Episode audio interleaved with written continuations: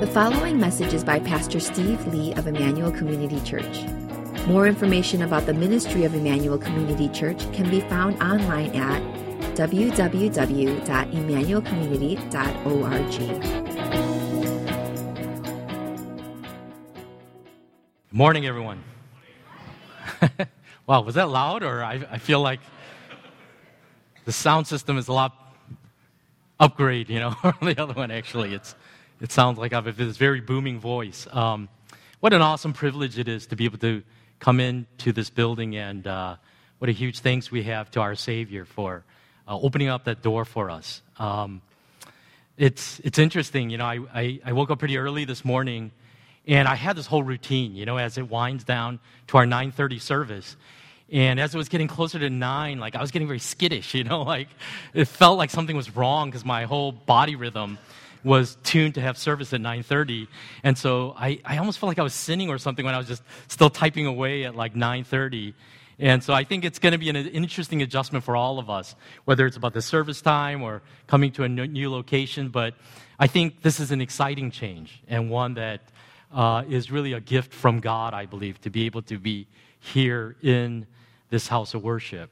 And so, before I get into the actual message, there are uh, there is just a, a one announcement I wanted to make in addition to what has already been announced. In our congregational meeting in January, um, we told you that the elder board has been actively seeking additional lay elders uh, to add to our elder board. And so we're really excited to inform you that we believe we have a very strong candidate uh, for a new lay elder at ICC. Uh, and Lord willing, we are hoping to present this candidate to you for formal nomination within about a month's time. Uh, and what will happen is then, after that nomination is presented, uh, we will give you, as the congregation, uh, a couple of weeks to approach the elders with any questions uh, or concerns that you have regarding that candidate. And then we will hold a ratification vote uh, where the official members of ICC will be invited to actually vote on that nomination uh, a little while after that, okay? And so, uh, as some of you may know if you've uh, gone through the membership class and all that, or have been here long enough to have gone through some of these ratification votes, uh, any el- elder candidate that's presented to the church for ratification must pass by a greater than 60% a vote by the congregation. Um, we're really thankful that actually, up to now, uh, every elder we've installed has been ratified by a greater than 90% vote uh, by the congregation. Uh, so, for now, we are asking your prayers uh, that God would lead our whole church through this process, and that if it is His will, uh, that this candidate will eventually be installed as an elder of ICC. And to let you know, we're not only stopping with one nominee, but we are actually ap- actively trying to pursue other lay elders as well. To, in my opinion, what would really be ideal for ICC is if we actually had uh, four lay elders, and maybe by having four lay elders, we could actually give one lay elder uh, a year's rest at any given time and have the three others uh, active and serving. Okay? So please join us in that prayer request. Um, I'm going to kind of jump into the word. And so before we do, why don't we just bow for another word of prayer and then we will turn to the message. Father, we are so thankful uh, that throughout the history of ICC, um, despite all the changes that we've experienced and everything that we've been through together as a church family, that we can acknowledge and celebrate the goodness that you've had toward us through every season that we've gone through. And so, even by providing us this place as a place of worship for us, that in so many ways meets the needs that we have in the season of ministry, we are just so grateful to you. We pray for your blessings upon our Savior and just ask that uh, you would continue to bless this host church and to do your work and your will through them, even as we invite that work in our lives as well. We pray in the days ahead that we would experience not just the fact that we're under one roof together, but just a beautiful picture of your kingdom as we love one another and partner together for the work of your kingdom as we are brother and sister in Christ. And so we just even want to offer that to you and pray that you would lead us into that vision as we pray all of this in Christ's name. Amen. Well, I thought it would be kind of interesting and fun to look at a little bit of the history of ICC in light of the fact that we have yet again done another relocation. Um, it's really felt like at least a semi nomadic existence that we've had as a church because the truth is, in the roughly 11, 12 year history of our church, uh, we've relocated almost every few years. Uh, the first public worship site at ICC was Adolph Link Elementary School in Elk Grove Village. Just by show of hands, how many of you were around during that time that you actually worshiped in Adolph Link? Okay, that's interesting to see who was there. Um, do you recognize any of these faces here? Um, it's interesting that uh, Dave was actually playing drums today, right? Was he? He was, right? Yeah, yeah, okay. Um, Andy looks so young there, man. He looks, looks like, a, like a high school kid. Um, this was our Christmas banquet in the gym in 2009, a couple of years into the church. And then in 2010, we moved to Helen Keller Junior High in Schaumburg. How many of you worshiped in Helen Keller? Could I see the hands now? All right, some more hands are going up now. Um, at first, we worshiped in the cafeteria there. And uh, as you can see, we used to have trouble getting people to show up to worship on time. Uh, that hasn't changed through the years, okay? Um, recognize any of these faces? Some of them you may recognize. This was our entire children's ministry on the, the time that we moved to Keller, okay? Uh, it was our tradition to relegate the kids into the hallways of wherever we worship. Uh, we eventually outgrew the cafeteria and we felt like we really made it to the big time when we moved to the gym, you know? And I don't know if any of you remember those banners, but those banners sort of stood as probably one of the most memorable, uh, visible sort of trademarks of ICC. Uh, even as our children's ministry continued to grow at Keller, uh, the truth is it was still held mostly in the hallways. And it was really difficult. You know, in the summer, the kids would be boiling, so we'd have fans blowing on them as they're sweating. And then in the winter, they'd be freezing to death. And so they would be having Sunday school with their winter coats on. Um, but the adults needed to be comfortable. So unfortunately, uh, I, I, don't know. I, it, it, that's not quite how it worked out. But anyway, the, there's no doubt about it. The kids sort of got the, the, the raw end of the deal. Um, and then in 2016, uh, we crossed the Jordan River and moved all the way up here to Wheeling uh, to Northfield Presbyterian Church. Uh, at first, you know, the sanctuary felt so large. Um, and I remember that feeling. It, it almost felt a little deflating, you know, because it seemed like it accentuated how small our church was by how few seats we actually filled in there. It really felt like every family could have their own row in there if they wanted to. Uh, but during those almost three years at NPC, by God's grace, we did see the adult and the children's ministries uh, continue to grow. And that growth is what ultimately ended up leading us to seek for a new location beyond NPC.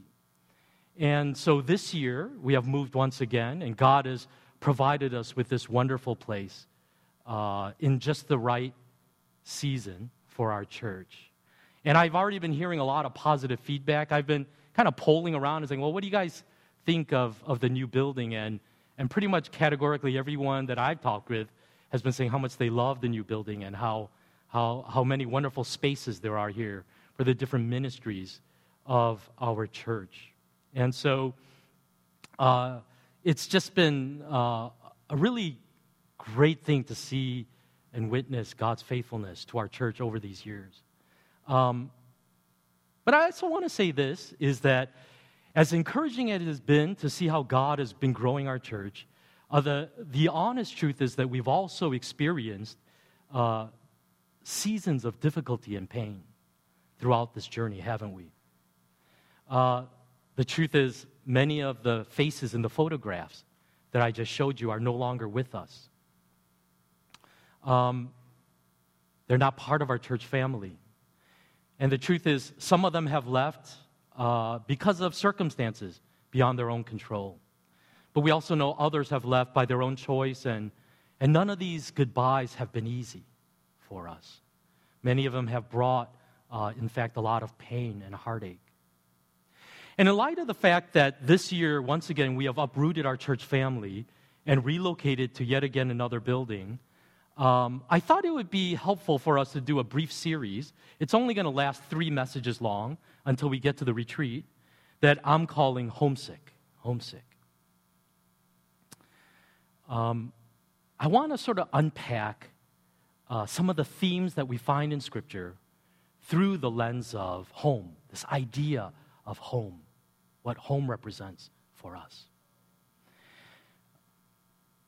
When I was a kid, my favorite days of school were when the Scholastic Book Club flyer came out.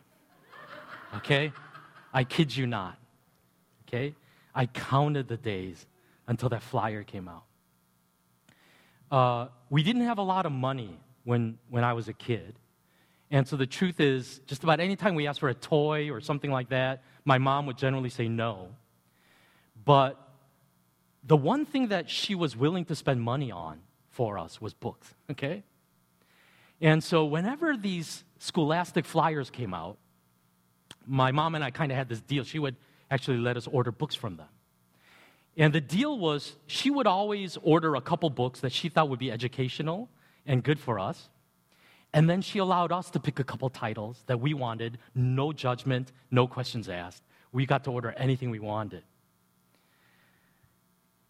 And what was funny about that is that whenever I chose the titles, I always gravitated to these books about little puppies and little kittens that somehow got lost and were trying to find their way home.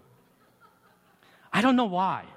Because even at that age, I knew these books were trash, you know, like they were not well written, there was nothing redeeming about them.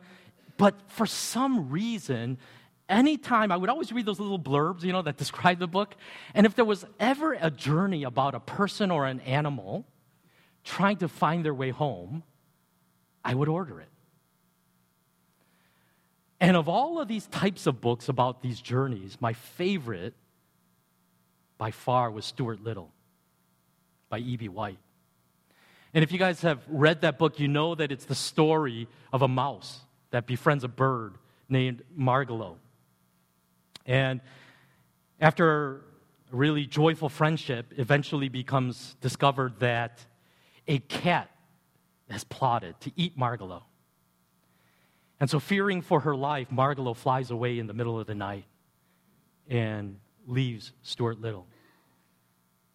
And basically, the whole book is about this journey of this mouse named Stuart Little who seeks her, his lost friend, Margalo.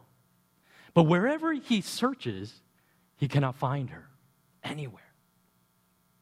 And then you get to the very last page of the book, and it ends with these words As he peered ahead into the great land that stretched before him, the way seemed long, but the sky was bright, and he somehow felt he was headed in the right direction. You don't end children's books like this, you know? You're supposed to tie everything nicely with a bow and happily ever after it. It's hard to describe the intense ache I felt in my heart when I read this as the last page of the book. To discover that the story ends unresolved. And we're never sure if he ever finds Margalo. I would actually reread Stuart Little over and over again in a crazy way, thinking that he might finally find Margalo if I read it for the 20th time. Does he ever find her? Will their friendship ever be rekindled? And I, I wondered, why did this affect me so much as a child? Why did it get so deeply into my soul, this search for a friend? You know, the Welsh have this interesting term called hiraeth. And this is what hiraeth means it is a homesickness for a home to which you cannot return, a home which may ne- maybe never was, the nostalgia, the yearning, the grief for the lost places of your past. It's a, it's a beautiful term. And I want to ask you do you understand the feeling that they're talking about here? Of a nostalgia for a home that you can never go to, and maybe never was, in fact. And yet, nevertheless, there is this longing, an intense longing for that home. There's many ways that I've experienced that in my life. I remember a few years back, I heard this old Korean folk song, and I, I never listen to Korean music. I don't watch K, I just don't listen to K-pop. I don't watch Korean drama. Uh, I am as white as they come when it comes to Asians, I think. And yet, I heard this Korean folk song uh, from decades earlier, and it produced in me this weird nostalgia for a childhood in Korea that I never had, you know? And I could not understand why I was crying as I was listening to this song. But it made me yearn for my homeland in a way that I had never experienced before. The Welsh, like so many other cultures, have identified a longing for something we call home that is so deep and so profound that it may be a place that we can that can actually never be found. But it is that place where we feel totally safe, totally accepted, totally loved. Melissa Cox says, I am homesick for a place I am not sure even exists. One where my heart is full, my body loved, and my soul understood. The average American will move almost 12 times in their course of their life.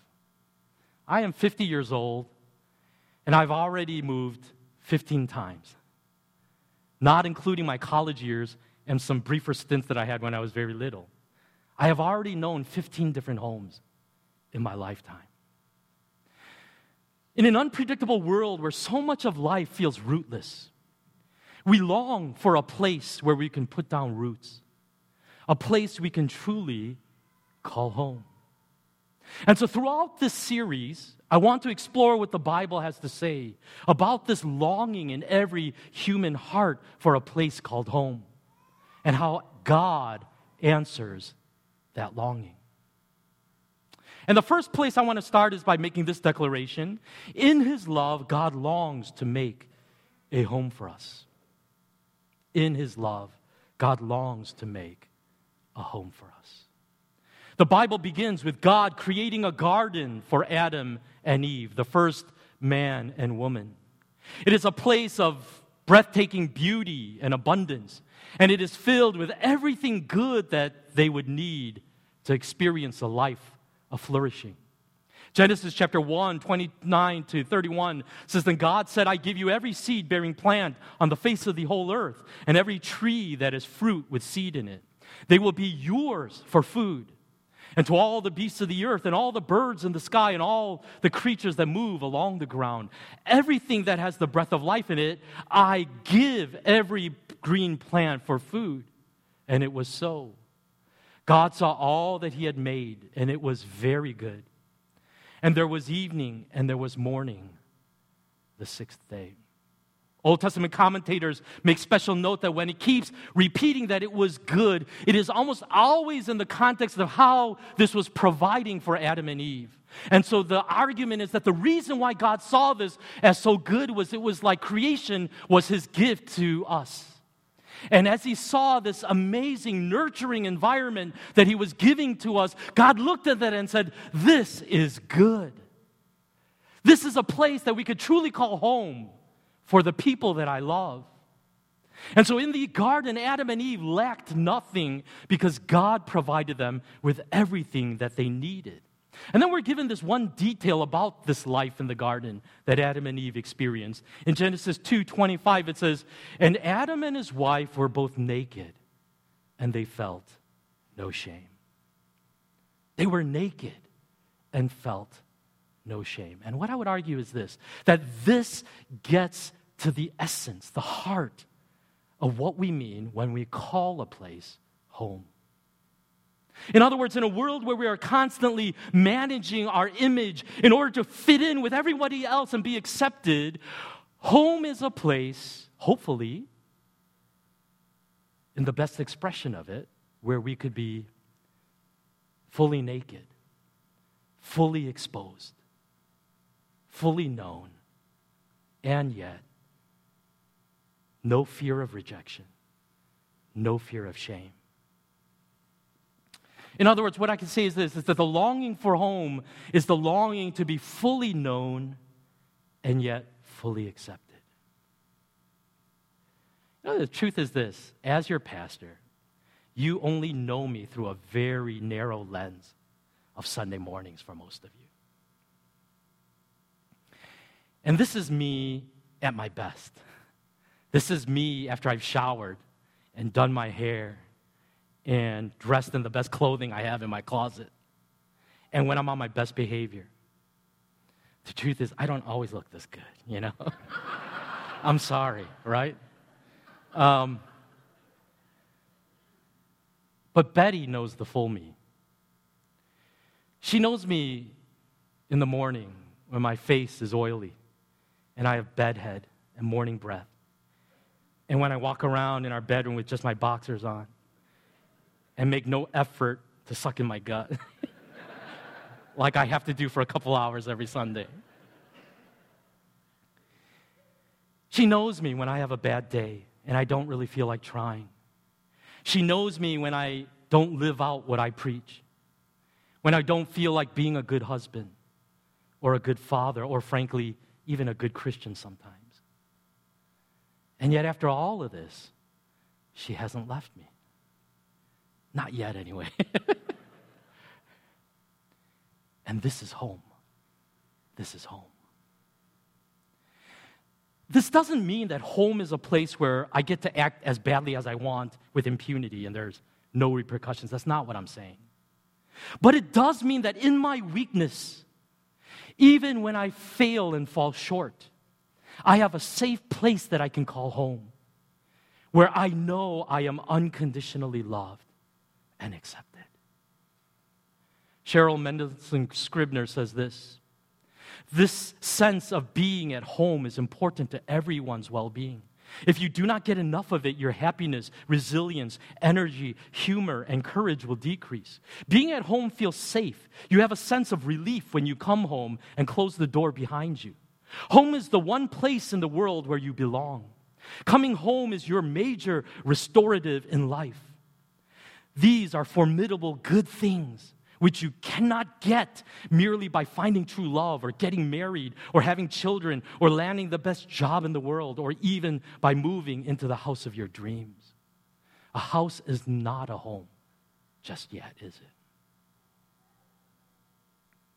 And that is God's desire for us to provide a place of rest and nourishment and acceptance and love. Unfortunately, the paradise of the garden didn't last very long. The serpent convinces Adam and Eve that God cannot be trusted. And so they eat the forbidden tree of knowledge of good and evil. And as they eat that fruit, their thinking is that God is withholding something good from us. And so, turning against God, they ate that forbidden fruit. And in so doing, they realized they had made the most horrible mistake of their lives. And for the first time in their life, they felt the sting of shame and guilt because of their sin. And in that shame, they attempted to cover their nakedness before each other and before God. Genesis chapter 3, verse 8 to 13 records what happened next. Then the man and his wife heard the sound of the Lord God as he was walking in the garden in the cool of the day. And they hid from the Lord God among the trees of the garden. But the Lord God called to the man, Where are you? He answered, I heard you in the garden, and I was afraid because I was naked, so I hid. And he said, Who told you that you were naked? Have you eaten from the tree that I commanded you not to eat? The man said, The woman you put here with me, she gave me some fruit from the tree and I ate it.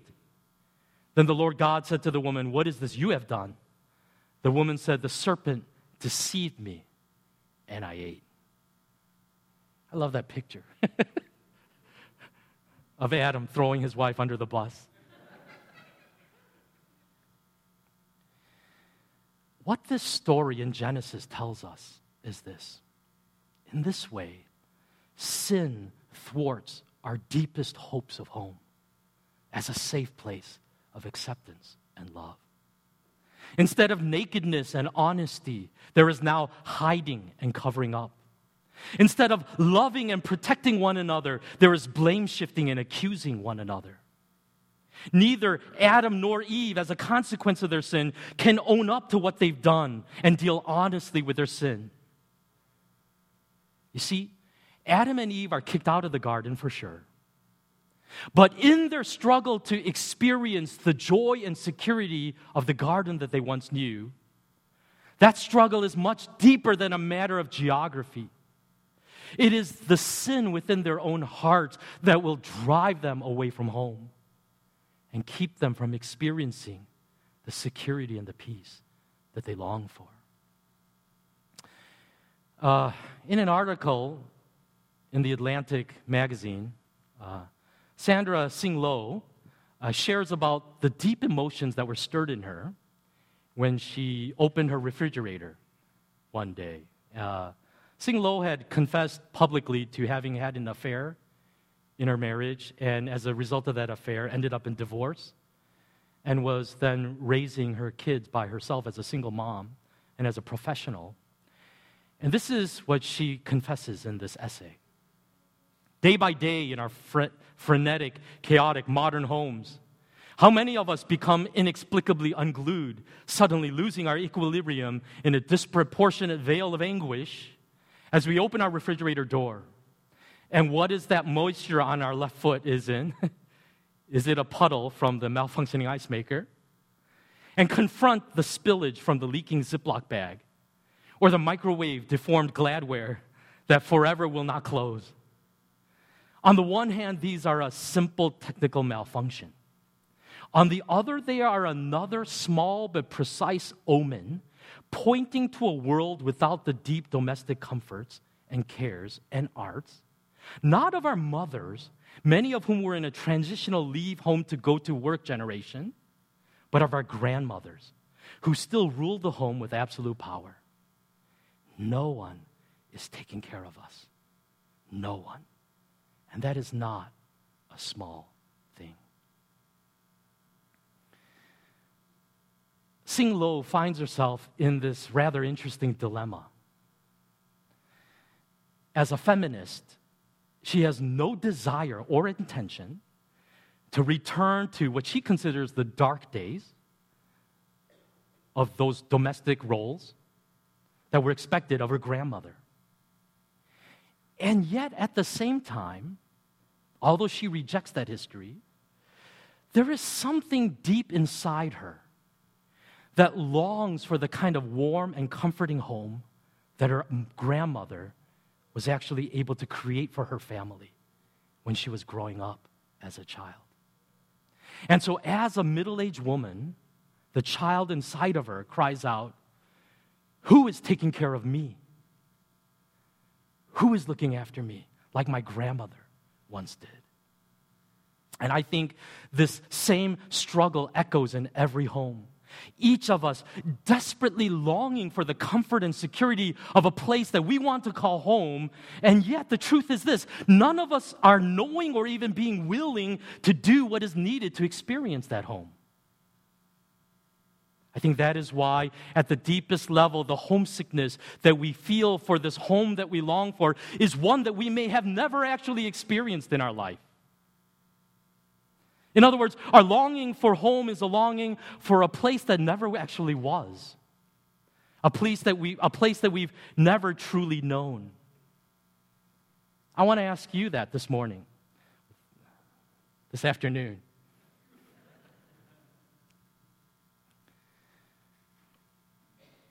Was the home that you grew up in a place of unconditional love and acceptance? How about the home that you're building now? Is that such a place?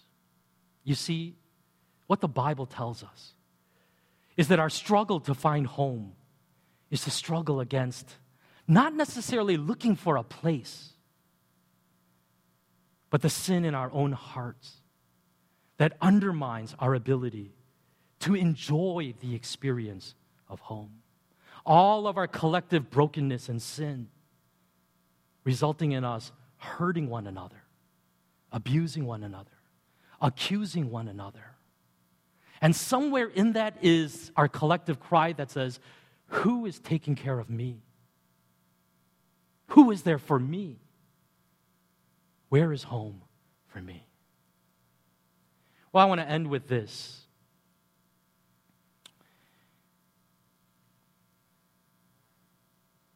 God does something really remarkable in response to Adam and Eve's sin. He had every right to condemn them and punish them and send them forever out of his presence. But instead, he responds with a great act of mercy. In Genesis chapter 3, verse 21, it says, The Lord God made garments of skin for Adam and his wife and clothed them.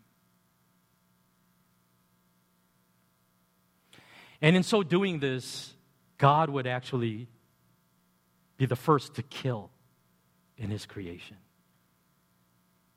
in order to cover the nakedness of Adam and Eve and their shame. And that death that was required to cover that shame points ahead, foreshadows the cross of Christ, who had come to pay the penalty of our guilt and our shame by being crucified and taking on that pain on himself. What I'm saying here is this all of us long for something that we can call home, a place where we feel fully accepted, fully loved, unconditionally so. And whether you realize it or not, the first steps to that journey of finding home is to find your way back to God, who alone can restore the deepest needs of your life. Whatever marriage troubles that you're having right now, whatever struggles that you're having with loneliness, friendships, work relationships, whatever are the things that haunt you at night and make you long with a homesickness for a better place. What the Bible tells us is this that only when we are first reconciled with God can we experience the healing that we long for in every other area of our life. That is the promise of God, is that through the redeeming work of Jesus Christ, God can heal your brokenness and make you whole. And enable you to be the kind of person through that transformation of the Holy Spirit that can truly experience the joy and the peace of a place that you can call home.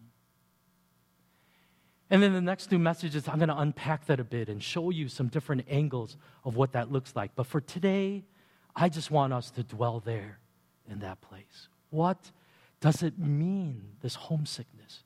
that I feel in my heart. What does this mean, this aching and this longing for a better place when I see the brokenness of my own family and the struggles that I see in my attempts to seek intimacy and acceptance? And I think what the gospel says is that it has to begin at the cross of Jesus Christ. When we realize that the first steps to the healing that God wants to bring in our life has to come before the cross of Christ. When we acknowledge our sin and seek His forgiveness and are restored to Him first through Him, the giver of all life, the one who can truly change our souls, we can experience that healing in all of our other relationships in our life. Let's pray.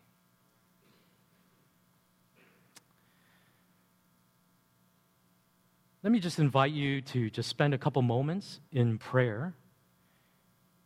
And I, I just would invite you to reflect on this idea of homesickness. And I want to invite you as well to think about maybe your own past and what that past represents for you. Maybe the truth is, as a child, you too had certain longings in your heart for the idealized vision of what you always dreamt home could be. But maybe the truth is, you struggled because your parents really weren't always there for you, they were lost in their own struggles. I don't know. I've done enough pastoral counseling to know that many of us come from pretty broken homes, broken families. And I think out of that results a certain aching, a longing for something better, a better country, a better place. And I think a great word to describe that better place that we're all looking for is home.